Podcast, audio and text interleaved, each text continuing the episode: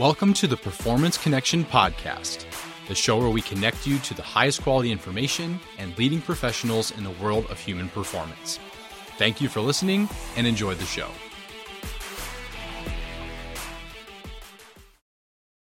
All right, welcome back to another episode of the Performance Connect- Connection podcast. I'm joined today by Christle Guevara. Christle, how are you? I'm doing great. How are you? I'm doing really, really good. I truly appreciate you uh, coming on the show today. So, as of this, this recording, the, the date of this recording, we've had 10 episodes released. A lot of my my guests so far have been doctors, but you are like quote unquote that kind of doctor. oh, oh, man. yeah, so I'm I'm excited to uh, to get you on. And so yeah, so for the listener, go ahead and just run through your background and your path to where you are today and what you're doing. So mm. I am a sports medicine doctor. I did my training in family medicine and then I did my sports medicine fellowship in Las Vegas. Currently, I am a, a uh, volunteer physician with US figure skating. So I get to travel a couple times a year with Team USA, mainly to Europe, where they usually have their international events. And I also work for Renaissance Periodization, which is a company that specializes in nutrition and training for, you know, high level and recreational athletes. And so I work with the online certification course, mainly that they provide. Let's see what else. In the past, I was a former organic chemistry instructor. So, so I have a little bit of background with that. And I guess in my spare time, I used to power lift. Mm-hmm. I, my last powerlifting meet was in 2018. I think. Yep. And so now, now I'm kind of doing more of a hypertrophy style training and then also yeah. do jujitsu in my spare oh, time. Very nice. So, that's awesome. Belt. Yes, that's awesome. Well, you know, I've I think if anyone's been listening to the show so far at this point, I, I really try to get on what I call a pracademic. Those are kind of really the the people that I want, meaning like they've got a very strong foot and or background in the world of science and academia, and they've been like really well trained. But throughout that time or currently, they're on in the applied world. And I think, you know, everything about the field of exercise science, fitness, nutrition, it's all moving to that because people understand that you need to you need to understand the practical world. You need to understand what you know the clients may be going through and or the problems and issues that professionals face. Mm-hmm. So yes, you you definitely fit that mold, I would say. so I I do have a just like a curiosity about one of your current roles, which is which is the figure skating world. Yeah. Um, how did you get hooked up with that? And then, you know, from an injury standpoint, what do you typically see? Like, what are the main injuries that figure skaters deal with? Yeah, great question. And I get that quite often because a lot of times people are like, Were you a figure skater? And I'm like, No, I am actually terrible on skates. Mm-hmm. um, so when I was um, doing my sports medicine fellowship at UNLV back in 2020, 2021, so the height of the COVID pandemic, US figure skating kind of had stopped and they were trying to figure out where they were going to host their events because a lot of the places in the US were pretty much shut down. Mm-hmm. Except for Las Vegas, you know, it's definitely the entertainment capital of the world. There were, there was, I think they got special permission to host two of their events. So the Skate America and then US Nationals were both held that year in Vegas. And so that's mainly, you know, because we were covering all of the events that were happening in Vegas. I had the opportunity to meet with Gretchen and Lauren, who work with Team USA. And I just had a great time. I really got a chance to connect with the staff, got a chance to connect with the skaters, and just really being a team player. And I hmm. think that's what really kind of got me my foot in the door was I was willing, you know, yeah, sure, I'm a physician, I'm a sports medicine doc, but there really just wasn't a task that, you know, that was too small for me to do. And I think a lot hmm. of people get sort of stuck in that kind of mentality like, I'm the doctor, I'm the sports medicine doc, I'm at the top, these mm-hmm. are un- underneath me Mm. But, you know, especially with the COVID pandemic, there were so many things going on, even things such, you know, small as making a run to the to the CVS pharmacy to pick up medication for somebody because they mm. couldn't leave the bubble. So, oh, sure. you know, being yeah. able to do that, I think that's what really sort of helped, you know, helped me kind of get involved. And it just sort of went on from there. They're like, hey, do you yeah. want to be the team doc for and travel a couple times a year? And I was like, sure, it sounds like a great idea to me. yeah. Well, it's just neat that you got, I mean, I think at that level, such high levels, I mean, I guess at all levels, it's unfortunately kind of rare where everyone has that kind of team mindset of we're we're all in this together. But yeah, yeah during COVID, that would have been paramount. That would have been so important. That, yeah. So it's cool that you had that experience. Yeah. Yeah. Oh, yeah. And as far as injuries go, I mean, you see a, a wide variety of stuff. You see la- pretty nasty lacerations from the skate, you know, kind of slicing. You do you do see some concussions not necessarily during competition in and of itself, but mm. when during the practice mm-hmm. uh, sessions, you have multiple skaters, multiple pairs of skaters on the ice. And to be quite honest, I think the practice sessions make me a little bit more nervous than the actual competition itself because mm-hmm. you got one got one pair there. They're all by themselves. Um, yeah. You also see just a lot of ankle and foot. Yeah, stuff, that makes sense the medial malleolar bursitis. So you see mm. a lot of really big ankle, yeah. you know, stuff because they, you know, the amount of pressure that they put on their feet. Mm-hmm. Yeah. So for sure. So from a from a concussion standpoint, are they running into each other? Is that the issue, or are they, yeah, are they falling and then hitting their head on the ice? Both. Okay. But mo- more often than not, it's skaters running into each other in the middle of this because everybody's tried doing their own thing during wow. some of these sessions, and it's like huh. kablam. That is not an injury you would you would think, and like totally preventable. I would think. I mean, I understand that you know, there's always logistical challenges at at almost all levels of sport, unless you're really right. really high level. That also happens to have a lot of money. Those scenarios typically don't have logistical issues, but yeah. you know, I was at a very small school and I was a strength coach, so like we had all the stinking time. You know, you've got if in your in your one field house you've got basketball on one end and track and field on another and yeah that it's very congested yeah not something you would think about for a you know a national level sport but it is how it goes sometimes and even the size yeah. i didn't even realize that the size of the the rink yeah. so there's the competition rink which needs to be a certain size but even with at events, they have a bunch of different practice rinks mm-hmm. all over that mm-hmm. are not, you know, in housed in the same arena. And yeah. those are all different types of sizes. So you have, you know, I didn't realize how varied the size of the rink was, like yeah. Olympic versus hockey versus, you know. Yeah. So still learning. For sure. Yeah, that's awesome. Well, it's it's a really sounds like a very cool opportunity. And so today, today's episode, we are going to discuss injury. We are going to discuss about the, this return from injury. And mm-hmm. I mean, if you're if you're anyone who's been training hard for any length of time, or if you're a sport uh, like a field court sport athlete or a serious athlete, yeah, you you're gonna get injured at some point. like it just is inevitable, and we'd like to think that it won't happen, and we obviously try to mitigate it as much as possible. But you know, coming back from it's tricky. Let's see. 20, 2015, I had a, a back incident where I was getting ready for a deadlift day one day and I, I was warming up, not even lifting yeah. yet, just warming up. I pop, pop in my back. I hit the floor, bam, oh. down. I was on the floor for about 30 minutes, just, just literally trying to get up.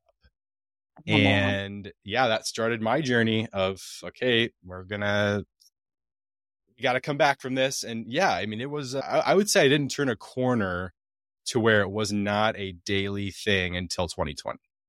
Oh, man. Yeah, honestly, it was the pandemic forcing yeah. me to stay off my feet a little bit more, or the stress level was just a little bit lower.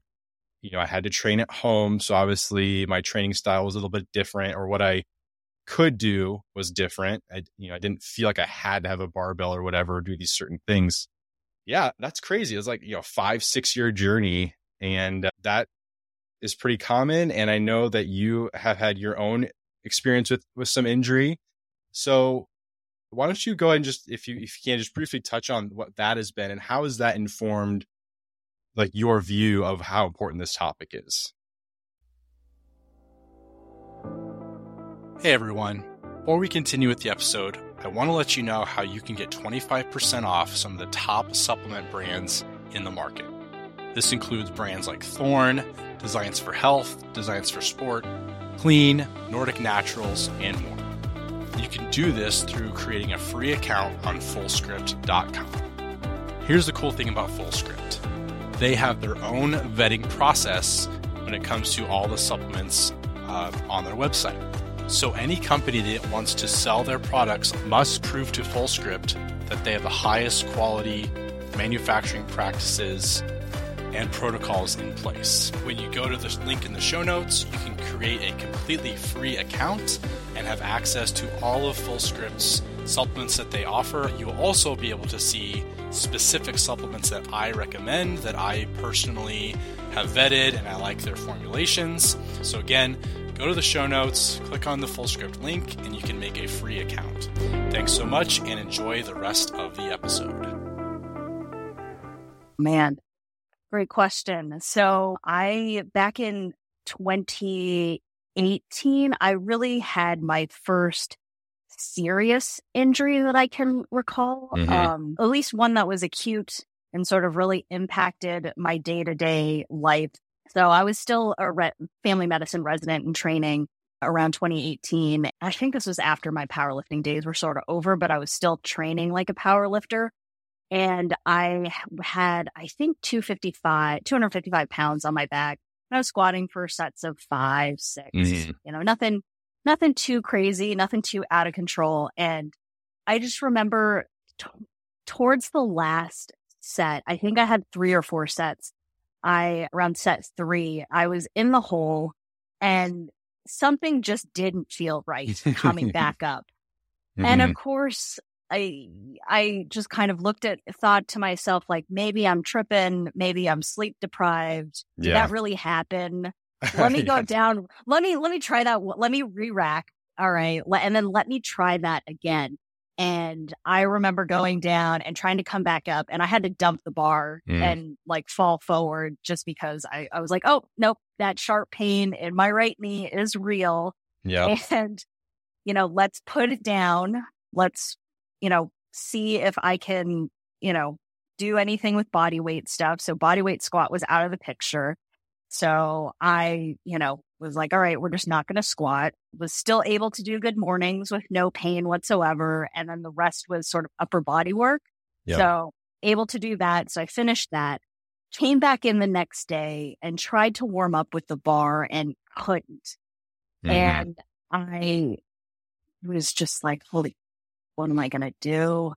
I'm a resident. I'm not going to go see a doctor. And so, because yeah, like I, am not going to take a day off to go go to the doctor, especially as a, a resident in training. So I did the next best thing. I had one of my colleagues who was also applying for sports medicine fellowship at the time. I was like, "Hey, can you check out my knee? Yeah, jam on me and see what's going on." And did all the tests. Like my all of my ligaments were fine. My meniscus was fine. Yep. You know, and so you're like, well, it looked like you have patellofemoral pain syndrome. Looked like you know you've irritated your kneecap, you know, the joint, like the joint between your patella and your kneecap and your femur. Like, here you go. Here's a handout on patellofemoral pain syndrome from the, I don't know if you've ever seen the patient, the patient advisor. It's like mm-hmm. a very, it's a, a kind of a book of like handouts that okay. you give patients. It's yeah. a very common book that we have for sports yeah. med, like musculoskeletal stuff handed me the the paperwork and was like, "Here, take some, you know, anti-inflammatory meds and do these exercises and you should be good." I'm like, "All right, fine. At least nothing's broken, like seriously yeah. injured." Mm-hmm. And so I started to take a look at the patellofemoral pain syndrome handout that I was mm-hmm. given. Mm-hmm. And it wasn't until I started looking at it and I'm like, So one, all of this was pertaining to running, which I am not a runner. Yep. No. And then it was giving me recommendations such as strengthen your quad muscle. And I kind of looked at this like, you know, my one rep max is in this like 330, 335. Yeah. I think my quads are okay. My quads are okay. and then the stuff was like mostly stretches, like, you know, do like a hamstring stretch, a standing hamstring stretch. And I was like, well, I could just do good mornings with, you know, 135, which is my working weight with no pain whatsoever. Like none of this actually makes sense, at yeah. least to me. And yeah. And, and I think the other thing that I realized as a sports medicine fellow was that, man, athletes, ha- collegiate athletes have it great. They mm. have an athletic trainer who is like following up with them every single day on the yeah. status of their injury. They're reporting that to the physician who's then reporting that to the coach. Yeah. You know, they're, they have, eh, they just have it really good. Whereas I'm not a professional athlete. I'm not a collegiate athlete. I got to sort of figure this out on my own. And I just got a handout from my colleague who I respect a lot. Like, don't get me wrong, very knowledgeable because I probably would have done the same if I had diagnosed him with that. But now I'm taking a look at these exercises and I'm like, one, none of these apply to me. And two, how the hell am I going to get back to this powerlifting style training that I love so much without, you know, further yeah. in, you know, making my knee worse? Yeah. So but yeah, you're not you're not someone who's just trying to get back to like pain-free walking or pain-free yeah. activities of daily living. You're someone yeah. who's trying to get back to a high level strength sport. Like the unfortunately the thing that they tell you to do, which is strengthen the quads, that's kind of how you got yourself into this mess. exactly. oh, this doesn't really apply. Yeah. And then, you know, okay, so I'm going to go to physical therapy and I there also in America, there is a huge difference between physical therapy to get you past your injury and get back to activities of daily living, mm-hmm. and then physical therapy, like sport performance, which yes. is completely separate. It's also not covered by insurance, which most of the time, which makes it even more difficult. You know, if I'm already in this, you know, predicament, I'm already spending a lot of time. I just got out of six weeks of PT now, now I have to like not only do more PT, sport performance PT, but I also have to pay out of pocket. Like where, yeah, it's huge gap. It's so tough to navigate. And yeah, it's no wonder that people struggle coming back from you know injuries that they're not even catastrophic. They're not like you said your all your ligaments and your meniscus were, were fine, but it's still something that impacted your performance. Oh, and oh yeah, you have to work around it and you have to deal with it. I was exact same way with my back. Like I had no herniations by all accounts. Like I, I'm, I'm quote unquote fine, but past that really initial PT and getting you back to in a progressive way where you were at and hopefully yeah. continuing to exceed where you were at because you still want to keep training and progressing.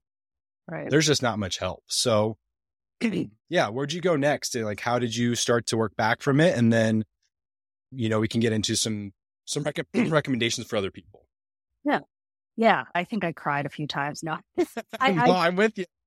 Definitely felt like the world was coming to an end, and um, you know, I got to credit my husband Mike for kind of keeping me on the straight and narrow as this whole process sort of unfolded because yeah, it because not only was that that gym time like it was my it not only was it important physically, but as a resident, you know, high pressure situation like that was my place to unwind yeah, and absolutely squats, you know. So, um, we had a very long conversation about where where do you see yourself, you know, a month from now, two months from now? What are your goals? You know, how much are you willing to you know, do the work to get to this place because it's, and I think tempering my expectations of like, I'm going to get back in four to six weeks and I'm going to be squatting, you know, 255 for multiple reps again was you just have to, you know, I, I'm all about low expectations in these, I, yeah. in these situations, just because it, it is such a, it is such a dynamic process. Tissue healing is a dynamic process you have to ride that fine line of you need to provide enough stimulus to the tissues to facilitate healing. But if you go too far, you can actually make things worse. And so what we did was he, you know, killed my expectations of squatting for the next couple of mesocycles, not just yeah. one mesocycle. It, I think it was two mesocycles of not squatting at all before mm-hmm. I finally had a barbell on my back. Yeah. So we did, we set up my mesocycle where I was basically for squats, I was doing body weight squats and I was pretty much stopping at that point towards the hole and I was pausing right at that edge of pain. So, which is a very difficult thing to kind of describe to people but you wanted to we wanted to make sure that I was still able to do stuff and see how much I could tolerate. Yeah without putting a weight on my back. So that was eight weeks of that. Mm-hmm. And then for, you know, to still elicit some sort of stimulus to the quads, I was able to find machines that didn't irritate my knees. So yeah, I lucked out. I was able to do leg presses. Mm-hmm. So, and very early on, it was very much high rep. We're talking about the sets, which reps of between 20, 10, 10 to 25 Yep. Reps per set. We're not doing heavy singles. We're not doing heavy triples. Yep. No, no, you know. Mm-hmm. So really taking it down to, you know, body weight. And once I progressed from, from that, I could now start to put a barbell on my back and with very low weight, weights that you would think that I used to warm, that I would warm up with. So I think when I finally got that barbell on my back around month three, it was 135, which is a warm up weight for me. And I was doing sets of 10 to 20 reps per set, really making sure I'm providing some sort of stimulus without really managing, without messing with the load. And I think yeah. that's where people get really tripped up is they, you know, the first thing they want to do is manage their load. They, they're like, I just want to see how much I can push you know, very early on, which is like the worst idea in the world. So good old see where I'm at. yes. my buddy Quinn, my buddy Quinn Henoch, he talks about yeah. this all the time. Like he's like, oh, they'll see where I'm at. Mistake.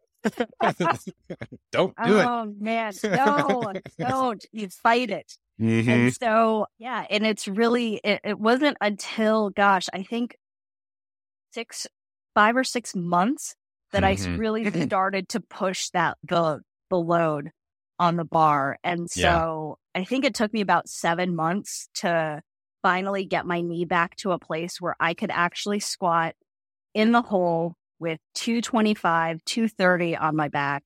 And then COVID hit. so yeah, um, screech screech to a halt there. Yeah. But did so, COVID help, end up kind of helping you from that perspective, or what? I guess, how did you have so, to adjust? So we had to, we just had to find a gym. Hmm. So we ended up rigging something in our, in our condo building. So we had, we had a rooftop. And so we tried to set up a squat rack in, on our roof with some tarp, yep. which got taken, which got blown away a couple of times. so I squatted in my living room. Yeah. Yeah. A couple of times. And really just making sure. And I think that also, actually, I think that also forced me to not use a heavy load because I can't dump the bar on my wooden, you know, no. nice yeah. kitchen floor. And I'm also, we are also on the second floor too, because yeah. I don't think my neighbors would appreciate no, it. So probably not. Yeah. Definitely kept me good about my technique, making sure to really control the eccentric, control the pause, come up with control. And I think that's really where I sort of kind of moved from kind of a more of a powerlifting style kind of technique where you're really your your objective is to get yes. push as much weight as it's possible. So mm-hmm. yeah, so trying to bounce out of the hole that has since stopped. Yep. Really yep. bouncing the bar off my chest when I bench that has yep. since stopped. And yeah, uh, mm-hmm. so that's kind of you know so COVID has its up and ups and downs, but yeah. definitely, you know, exerting c- control with my technique was the big take home that I yeah. got from this. Yes. Yeah, there's a lot of great things we can unpack with that. So, it's like with the rest of our time, there's some guidelines I'd really love to help people with. So, number one, you mentioned that you had to basically just always be navigating this idea of tolerance. Like, what can I mm-hmm. tolerate mm-hmm. or what should I tolerate? Like, that's, I think that's the bigger one. What should I tolerate? What, not what I can. Cause I think a lot of the, a lot of the comeback is about like this balance between should and can. You can do right. it, but should you do it? And right. I think the should side, you know, it just tends to be a lot less than we would want. Like it's a lot less than we think. So how how can people navigate and you know, we're not going to get into very specific injuries we just can't right but you know these we're generally talking about things that you know i had kind of non-specific back issues Christle had kind of non-specific patellofemoral pain or whatever it is elbow wrist you name it this is kind of what we're talking about like these, these nagging things where nothing might be structurally damaged but it's affecting you so you mm-hmm. need to allow time for either tissue healing or that irritation to just die down. But then if you come back too quickly, it's just going to flare up again. So, how can we help people just navigate this comeback process?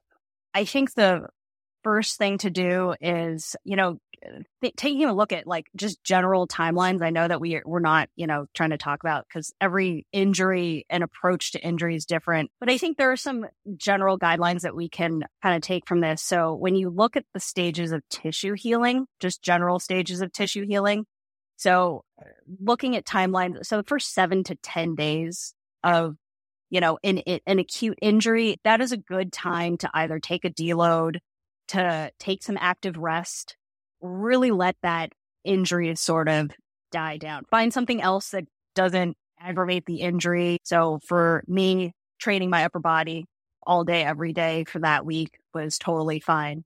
And then that takes a couple days. And then the whole repair process can take a, up to a couple of weeks. So the whole six to eight weeks, you know, doctors generally say six to eight weeks, you should be back to, you know, you should be all good to go after that. Like there is truth to that. Mm-hmm. So, you know, most of the time, this is kind of the period, and you want to make sure that, like, yes, you're going to be in this repair process. It usually takes a couple weeks. So here is where you can start to utilize high rep, low weight training. Um, mm-hmm. And then from there, so the remodeling process is where people really start to get into trouble because that can take up to a couple of months. Sure. To even a couple of years, depending on the injury.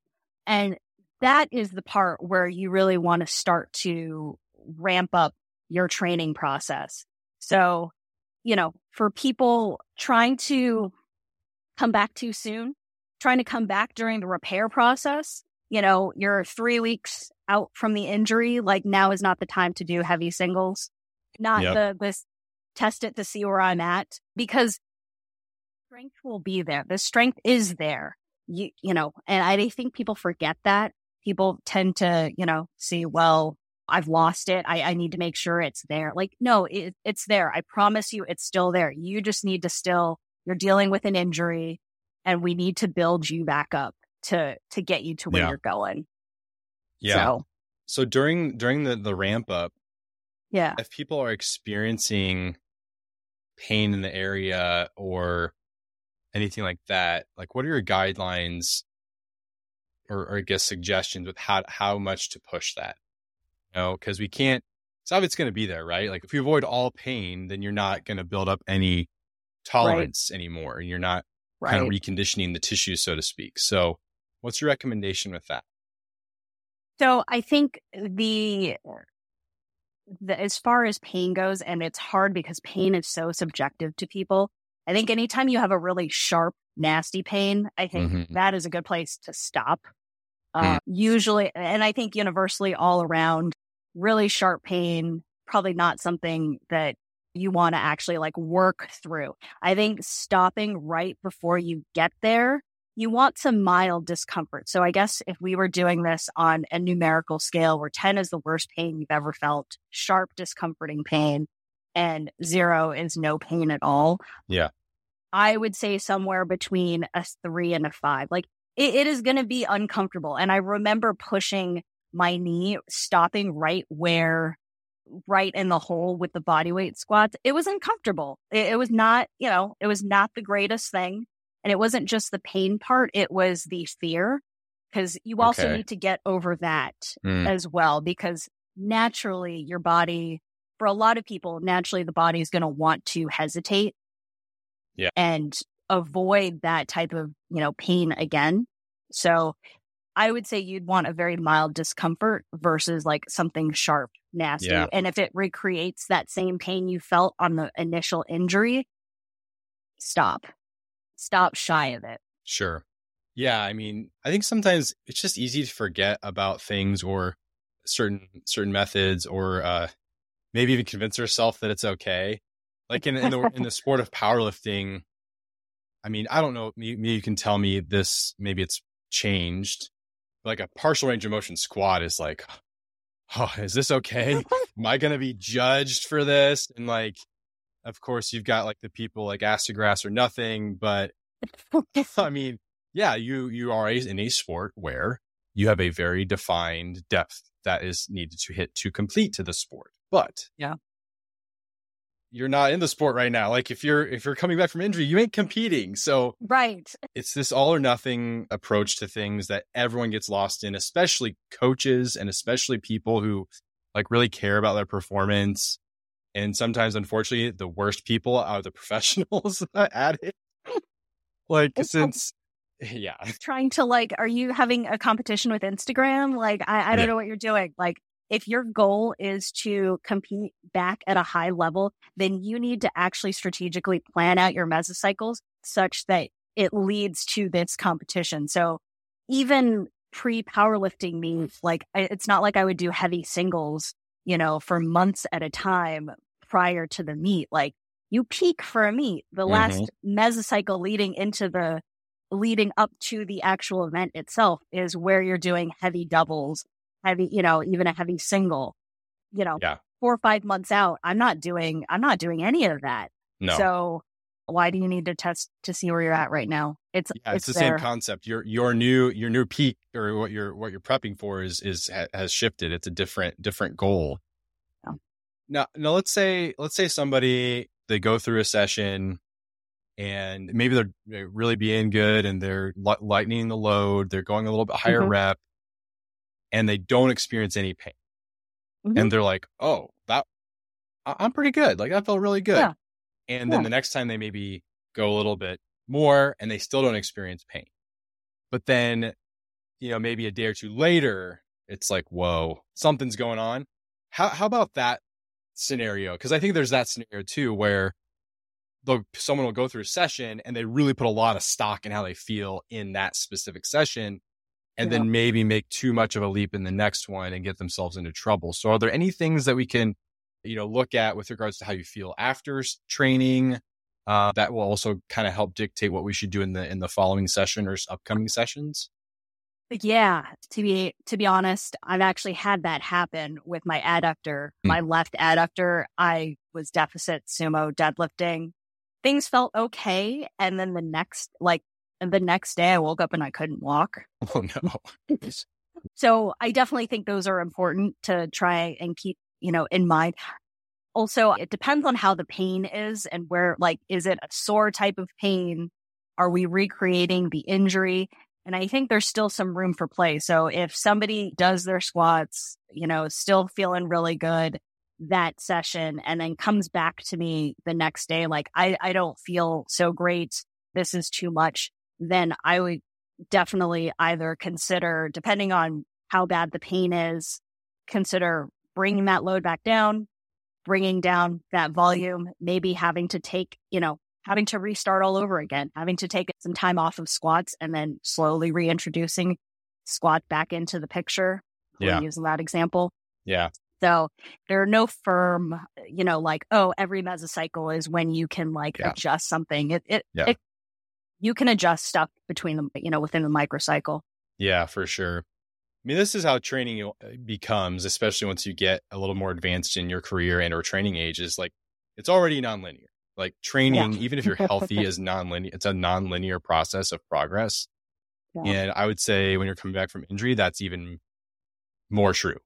So I just want to hop back for just a second. So when yeah. like you're working with someone and they're having pain post session, meaning like 24 to 40 hours after, do you yeah. do you kind of follow still that three to five out of 10 discomfort level of pain or do you have anything that you look at there? I think it, yeah, it really does depend on if it's three to five, but if it's, you know, I'm having some issues with activities of daily living, that's mm-hmm. a, a, bigger like yeah. red flag. Like we really need to tone this down. Is it I'm feeling really sore and beat up? Like I'm getting the same amount of stimulus that I would if this was peak week for yeah. within my mesocycle, then mm. if it's less... like kind of falls within the realms of normal soreness that you would experience in training. Right. With yeah. like diff high volume but lower weight training, then yeah, I'd be like, well, you know, let's let's see what you can do. You know, mm-hmm. let's move forward and see how how you feel. But if it's, you know, I can't move, I can't walk, I can't reach overhead, yeah. then we need to take a step back and really think about like, did we make something worse? Or do we need to send you back to the provider for, you know, making sure that the injury is still okay? Like, did you do something else to it? Yeah, absolutely. So, you know, let's say someone has strung together a few weeks, maybe a mesocycle or two with, and, and things are progressing nicely. Mm-hmm. You know, they, they've managed discomfort. They've had sessions where it's more, less, whatever it may be. Yeah. And then I think the next step is always like, all right, when can I go back to quote unquote normal? When can I when can I plan my mesocycles in a normal way? Like is there a certain amount of time that I mean uh, there obviously is not going to be a cutoff time. Like this is the right. three mesocycles is the magic mesocycle number. Right. But again, what are some things people can look at, think about, pay attention to when it's time to really ramp things up from a return to quote unquote normal yeah, I think once, so once you can do high, you know, for your set, each set, you can do a high number of reps. You've increased the amount of sets in your, within a work session. Lastly, so no pain, feeling pretty good, yeah. feeling all right. Then you can really start to ramp up the load. And, as you ramp up the load, you can start decreasing start decreasing the amount of reps and sets typically between a mesocycle or two because you don't want to jump from like 135 to like 350 all in one yeah, shot. Yeah. So it, depending on where you're starting from, or as far as your rehab goes, um, yeah. You know, so as long as you can do high amount of volume with very little to no discomfort, it then you can start to play with you know the the number on your you know on, yeah, on your back. yeah. Right and so uh, and people want to do it backwards they want to do the intensity first mm, yeah. like, and i guess if no. there was one thing i could tell people like save intensity for the last piece to... yeah exactly. Again think back to regular training how you would peak for something or how you just can't be at that level all the time you just can't do it even doing sets, like even changing the amount of reps and sets you do, like not, you know, powerlifters can really benefit from taking some time off to switching their training to that's yeah. a different, whole different thing. So it, it, actually makes them a better athlete in the long run. Yeah. So. Yeah. I mean, I was going to bring this up a little later too. And I think you, you can tell based on my facial expression, my thoughts on this, but I mean, a sport like powerlifting that's so specific, like you're worried about basically one quality, and that is force. Like, yeah. how much force can I produce, irrespective of time? And when you are doing that on on specific lifts, specific movements, there when, when you get to a certain level, there's only a, like very very few ways that can be accomplished. Yeah. You know, so you tend to get really, really good at a very small bandwidth movement pattern. Yeah. And you kind of hinted at it earlier with like changing the, uh, the style or changing, mm-hmm. you know, I mean, powerlifters, this is really, they're really familiar with this, changing the bar, changing uh-huh. stance. Uh-huh. Mm-hmm. And when you are injured, those are just amazing opportunities to tr- to do some of that stuff. Again, you got to ramp up to it. Like, don't just go max yeah. effort sumo deadlift if you haven't sumo deadlifted in a few years or whatever. Like, right. you, you've got to ramp up that smartly too. But you know, don't forget about that stuff like all the time. Now, like you know, in my situation, my my gym has barbells, dumbbells up to fifty, and kettlebells up to seventy. That's it. We have nothing else really. So but in that situation, you can still do it. Tempo, yeah. pauses, yes. you know, variations. Like I think, you know, pausing eh, isometrics are are getting more popular. Like they, they, have mm-hmm. gained a lot more attention recently. But in addition to like along with high rep, and when we talk high rep, you know, powerlifting, what's high rep? What's five. cardio? Anything over five reps is cardio. no, we're talking 20, 25 reps, like you were talking earlier, maybe even maybe even higher. With ISOs, I mean, I, I wouldn't be afraid to experiment with like really long ISOs, like a minute or yeah. something, where like I even in the past would do just like a single arm dumbbell bench and mm-hmm. hold it right right above chest level for a minute each side. You know, those are good times to experiment with stuff like that, experiment with partials, experiment mm-hmm. with overcoming ISOs. And then another big thing that I think gets missed a, a lot is just the general GPP aspect. When you're injured, I think is a great time to within like a relative sense build up your aerobic capacity. Oh yeah. And your strength will be there. Like strength is a pretty slow deteriorating quality. And if you're really, really strong, you're like, yes, on a relative basis, you won't be there like you want to be but you'll get back really, really quickly. And I promise if you build that base of GPP, oh. or like you even mentioned earlier, like make it now you've entered a technical phase. Can you, can you work in variations that will maybe hammer a technical flaw that you know you've had that you've just ignored because mm-hmm. you don't want to go, you don't want to like take, go back and, and address it. Got injury is a great time to do it. So maybe you're doing yeah, you know, I'm thinking about like where people really struggle on deadlift. I see a lot is like off the floor where mm-hmm. they just have like like the stripper deadlift where their butt just pops up like, like immediately and the knees straighten out and then it just becomes an RDL from there.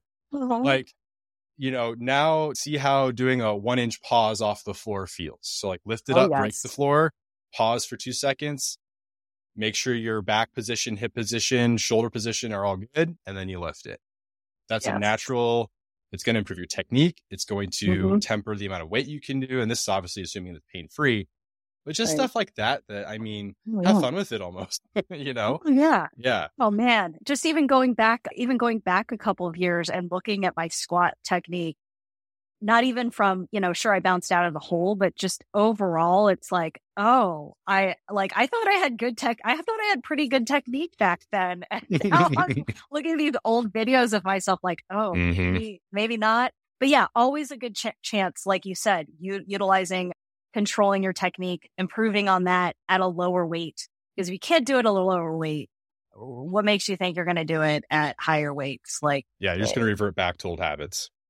Yeah. Yeah. Definitely. So last thing before we kind of wrap up today, I hmm. just I do want to ask about warning signs and red flags. Like, you know, you, I'm the same way. By the way, I looked at videos back in the day before my injury, and I'm like, okay, I. I see, I see where this might have happened or why this might have occurred. but here's what I also did: is I again, sometimes the worst people are the professionals, the the people really serious. They just ignore the warning signs, and were there warning signs happening with you at all that you kind of look back on? You're like, ah, man, I really should have paid more attention to that before it got, you know, hit the tipping point. Oh, definitely me bouncing out of the hole. I'm looking back at that one, the actual, I had the video right before I had injured myself and like all of my sets, my knees were just wobbling all mm. over the place. Mm-hmm. Just look like a doing the stanky legs, something. there you go. Okay, we've got the stripper um, deadlift, and now we've got the stanky leg squat. This is great, man. so you know, and and I don't know how if I, you know, I guess probably if I had to go back and I was going to be a powerlifter again, I'd probably maybe narrow my stance a little bit, but mm. that's just based off my own leverages. I mean, my powerlifting background has definitely helped me, but I do remember there were a couple of times where I was covering football mm. and I had a football player tell me that they can't lift today because or squat today because their knee hurts when they squat. I looked at it, I was like, Does your knee hurt right now? No.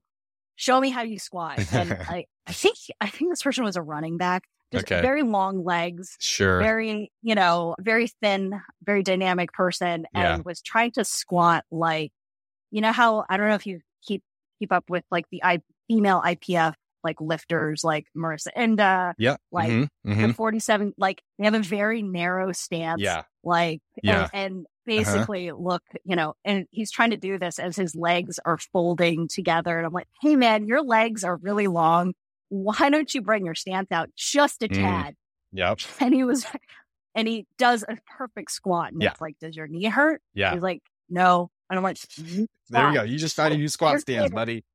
Yeah, exactly. It's like trying to force, you know, force these positions. Yes, you obviously want uh like you want multiple you, you don't want to just live in a narrow, narrow bandwidth with how you complete movements, but you also have to respect your just natural anatomy.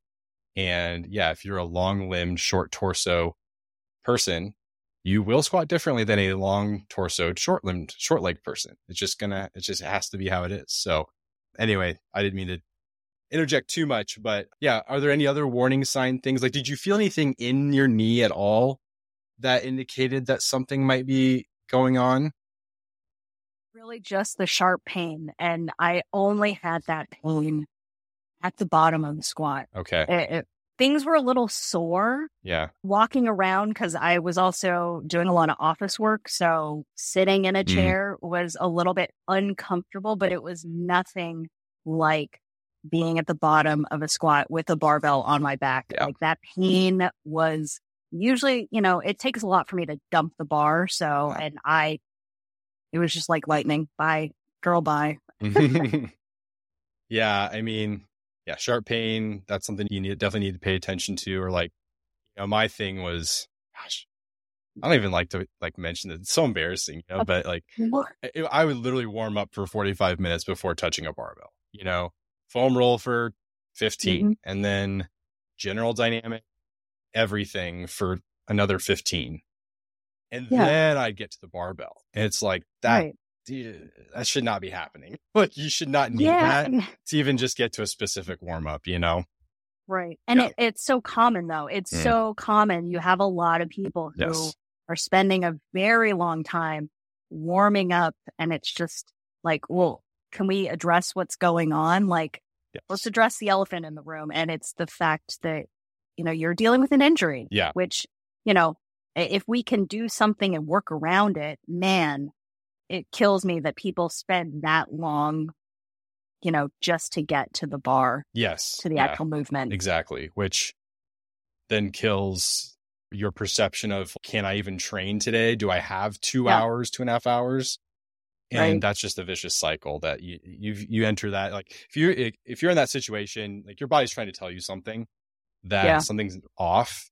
Yeah. You know, obviously you're gonna have specific times, maybe a training cycle you're doing like function like an overreaching phase, and yes, you might need an extra time.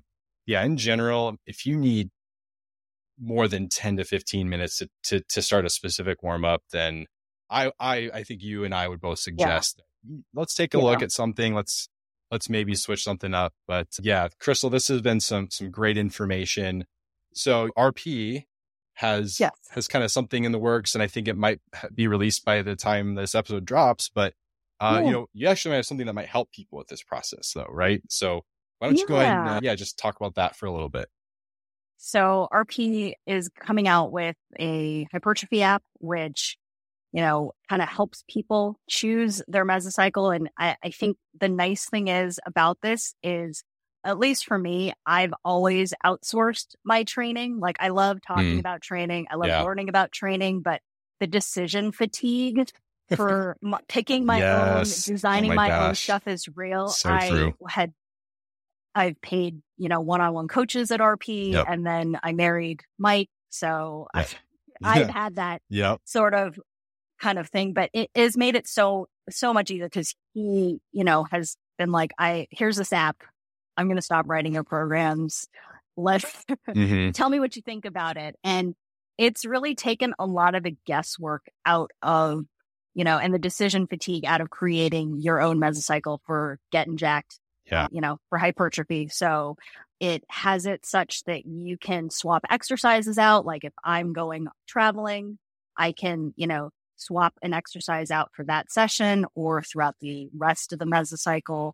It auto regulates your sets and your target reps. Well, that's cool. Uh, you know, as it progresses throughout the mesocycle. Yeah. And so, and then it really keeps track of your joints, your the pump, how, you know, did you recover the from the previous session? So it takes all of that into consideration as it, you know, goes through the mesocycle and designs, you know, what your target reps and sets are. Yeah, that's awesome.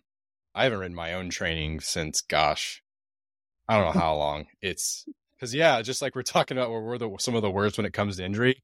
We're also some of the worst when it comes to writing our own training. And uh, if you're a professional and don't ever feel bad about outsourcing that stuff because no. it will help you so much. Yeah. And then, you know, from from a hypertrophy getting jack standpoint, a little a little bit le- maybe a little further in the future, definitely further in the future, yes. you've got a book coming out. Or you're working on a book. Yeah. yeah. working on a book with uh, Dr. Mike and Jared Feather on bodybuilding anatomy. Yes. So we will see. Yeah, we have a lot of we have a lot of words that are already put together. So. Good. I like hearing that. so for to get if, if anyone's like what, so yeah, this is going to be with Human Kinetics. I, I am actually the editor. I'm the content editor, so like you know, hearing that lots of words are down, that that make my heart happy, and I like to hear that. But I, I had absolutely uh, no, no fears that there would be plenty to say. So, all right, awesome. Yeah, so definitely in the show notes, I'll have link to the apps, link to all of Christle's social media, things like that, and be on the lookout for the book. And in a, in a, in a yeah, probably a year or two, to be honest, but it's coming. It's going to be awesome. And Christle, just so, thanks so much for your time today. So much for having me. It was great to chat with you. Thank you for listening to the Performance Connection podcast. If you enjoyed the episode, please leave a review share on social media, and on Instagram, tag at Performance Connection Podcast, all one word. The content of this podcast is for informational and educational purposes only.